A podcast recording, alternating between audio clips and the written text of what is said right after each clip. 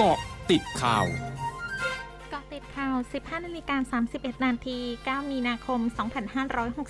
2565 นายอนุทินชาญวิรกูล รองนายกรัฐมนตรี และรัฐมนตรีว่าการกระทรวงสาธารณสุขเผย ที่ประชุมคณะกรรมการโรคติดต่อแห่งชาติครั้งที่ 2 เห็นชอบหลักการแผนและมาตรการรองรับการเปลี่ยนผ่านการระบาดของโรคโควิด -19 สู่โรคประจำถิ่น โดยจะมีขั้นตอนกำหนดตามสถานการณ์เป็นระยะ เป้าหมาย 4 เดือนต่อจากนี้ ภายใต้ความปลอดภัยของประชาชน ปัจจัยการพิจารณาคืออัตราการควบคุมโรค อัตราการเสียชีวิตภายในประเทศที่สอดคล้องกับมาตรฐานที่กำหนดขององค์การอนามัยโลก เบื้องต้นที่หลักสากลกำหนดอยู่ที่ 1 ในพันหมายความว่าใน 1,000 คนมีผู้เสียชีวิต 1 คน หรืออัตราผู้เสียชีวิตเฉลี่ยต้องไม่เกินร้อยละ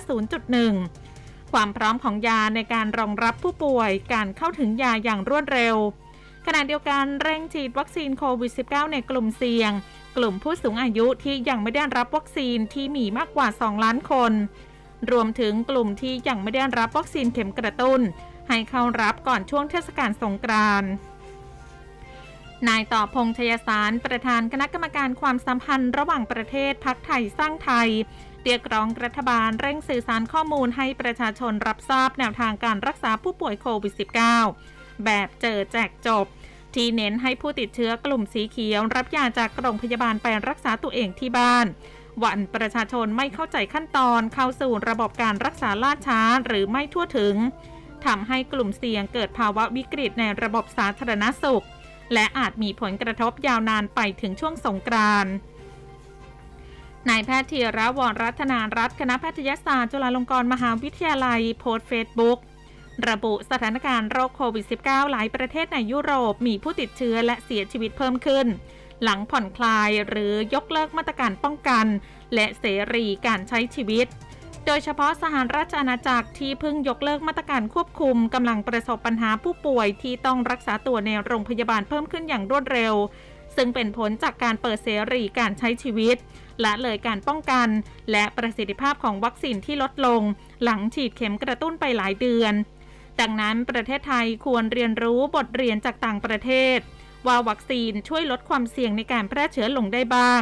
ลดการป่วยรุนแรงและการเสียชีวิตได้ แต่ไม่ได้การันตีร้อยเปอร์เซ็นต์ประสิทธิภาพขึ้นอยู่กับชนิดของวัคซีน และจะลดน้อยลงตามเวลา หัวใจสำคัญในการอยู่รอดปลอดภัยท่ามกลางสถานการณ์การระบาด คือการป้องกันตัวเองและสมาชิกในครอบครัวอย่างเป็นกิจวัตร เพจ Facebook ศูนย์ฉีดวัคซีนกลางบางซื่อเชิญชวนผู้สูงอายุประชาชนคนไทย ชาวต่างชาติทุกคน ที่ยังไม่เคยได้รับการฉีดวัคซีนโควิด -19 หรือยังไม่ได้รับวัคซีนเข็มกระตุ้น สามารถเข้ารับการฉีดวัคซีนได้ทุกเข็ม และเลือกชนิดวัคซีนได้ โดยไม่ต้องจองคิวล่วงหน้า เพื่อให้มีระยะการกระตุ้นภูมิต้านทานเชื้อโควิด -19 ได้ดี ก่อนถึงช่วงเทศกาลสงกรานต์ โดยสามารถเข้ารับการฉีดวัคซีนได้ทุกวันไม่มีวันหยุด ตั้งแต่เวลา 9 นาฬิกาถึง 16 นาฬิกา จนถึงวันที่ 6 เมษายนนี้ และจะปิดบริการช่วงเทศกาลสงกรานต์วันที่ 7 ถึง 17 เมษายน โดยจะเปิดให้บริการอีกครั้งในวันที่ 18 เมษายน ช่วงนี้ไปเกาะติดวิกฤตรัสเซียยูเครนค่ะเกาะติดวิกฤตรัสเซียยูเครน ผู้นำท้องถิ่นในยูเครนเผย ระเบียงมนุษยธรรมในเมืองซูมีของยูเครนจะดำเนินการต่อวันนี้ หลังจากวันนี้มีชาวเมืองประมาณ 5,000 คน เดินทางด้วยรถบัสออกจากเมือง และมีรถยนต์อีกประมาณ 1,000 คัน ที่ออกจากเมืองซูมีมุ่งหน้าไปยังเมืองปอนตาวาโดยเส้นทางระหว่างเมืองซูมีกับเมืองปอนตาวาเป็นเส้นทางเดียวที่เปิดดำเนินการ นายจิตติตั้งสิทธิพักดีนายกสมาคมค้าทองคำเผย จากสถานการณ์การสู้รบระหว่างรัสเซียกับยูเครนขณะนี้ เป็นปัจจัยสำคัญที่ส่งผลให้ราคาทองคำปรับตัวเพิ่มขึ้นทำสถิติสูงสุดใหม่รายวัน โดยหากสถานการณ์ยืดเยื้อก็มีโอกาสที่ทองคำจะขยับขึ้นไปเรื่อยๆ โดยมองแนวต้านไว้ที่ 33,000 บาท และแม้จะมีการเจรจาเพื่อคลี่คลายสถานการณ์ความขัดแย้งที่เกิดขึ้นมาหลายรอบแล้ว แต่ยังไม่มีความคืบหน้า แต่หากความขัดแย้งคลี่คลายลงจะส่งผลให้ราคาทองคำปรับตัวร่วงลงแรง ซึ่งนักลงทุนต้องเพิ่มความระมัดระวัง เนื่องจากมีความผันผวนสูง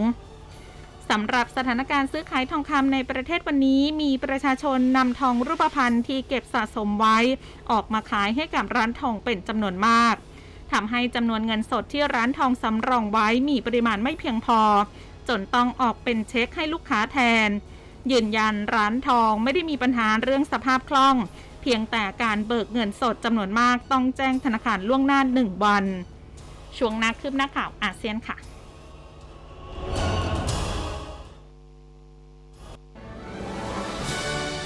ร้อยจุดห้าคืบหน้าอาเซียน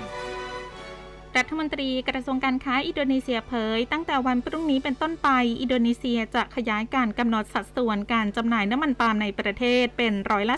30 ของแผนการส่งออกของกลุ่มบริษัทต่างๆ จากปัจจุบันอยู่ที่ร้อยละ 20 ซึ่งเป็นส่วนหนึ่งของความพยายามในการควบคุมราคาน้ำมันปรุงอาหาร เพื่อให้อยู่ในราคาที่ผู้บริโภคสามารถจับจ่ายได้ นายแครีจามาลุดดิน รัฐมนตรีกระทรวงสาธารณสุขมาเลเซียเผย อัตราการฉีดวัคซีนโควิด -19 ในเด็กที่มีอายุต่ำกว่า 11 ปีในมาเลเซีย ยังอยู่ในระดับต่ำท่ามกลางจำนวนผู้ติดเชื้อไวรัสโควิด -19 รายวันที่เพิ่มขึ้นต่อเนื่อง พร้อมทั้งย้ำเตือนผู้ปกครอง ว่าเด็กๆมีโอกาสสูงที่จะติดเชื้อไวรัสโควิด -19 สายพันธุ์โอไมครอน นอกจากนี้รัฐมนตรีกระทรวงสาธารณสุขมาเลเซียเรียกร้องให้ผู้ปกครองนำบุตรหลานเข้ารับการฉีดวัคซีนโควิด -19 ก่อนที่มาเลเซียจะเข้าสู่การเปลี่ยนผ่านของการระบาดของเชื้อไวรัสโควิด -19 เป็นโรคประจำถิ่น ตั้งแต่วันที่ 1 เมษายนนี้ ตามการประกาศของนายกรัฐมนตรีมาเลเซีย ทั้งหมดคือก็ติดข่าวในช่วงนี้ สุพิชยาถาพันรายงานค่ะ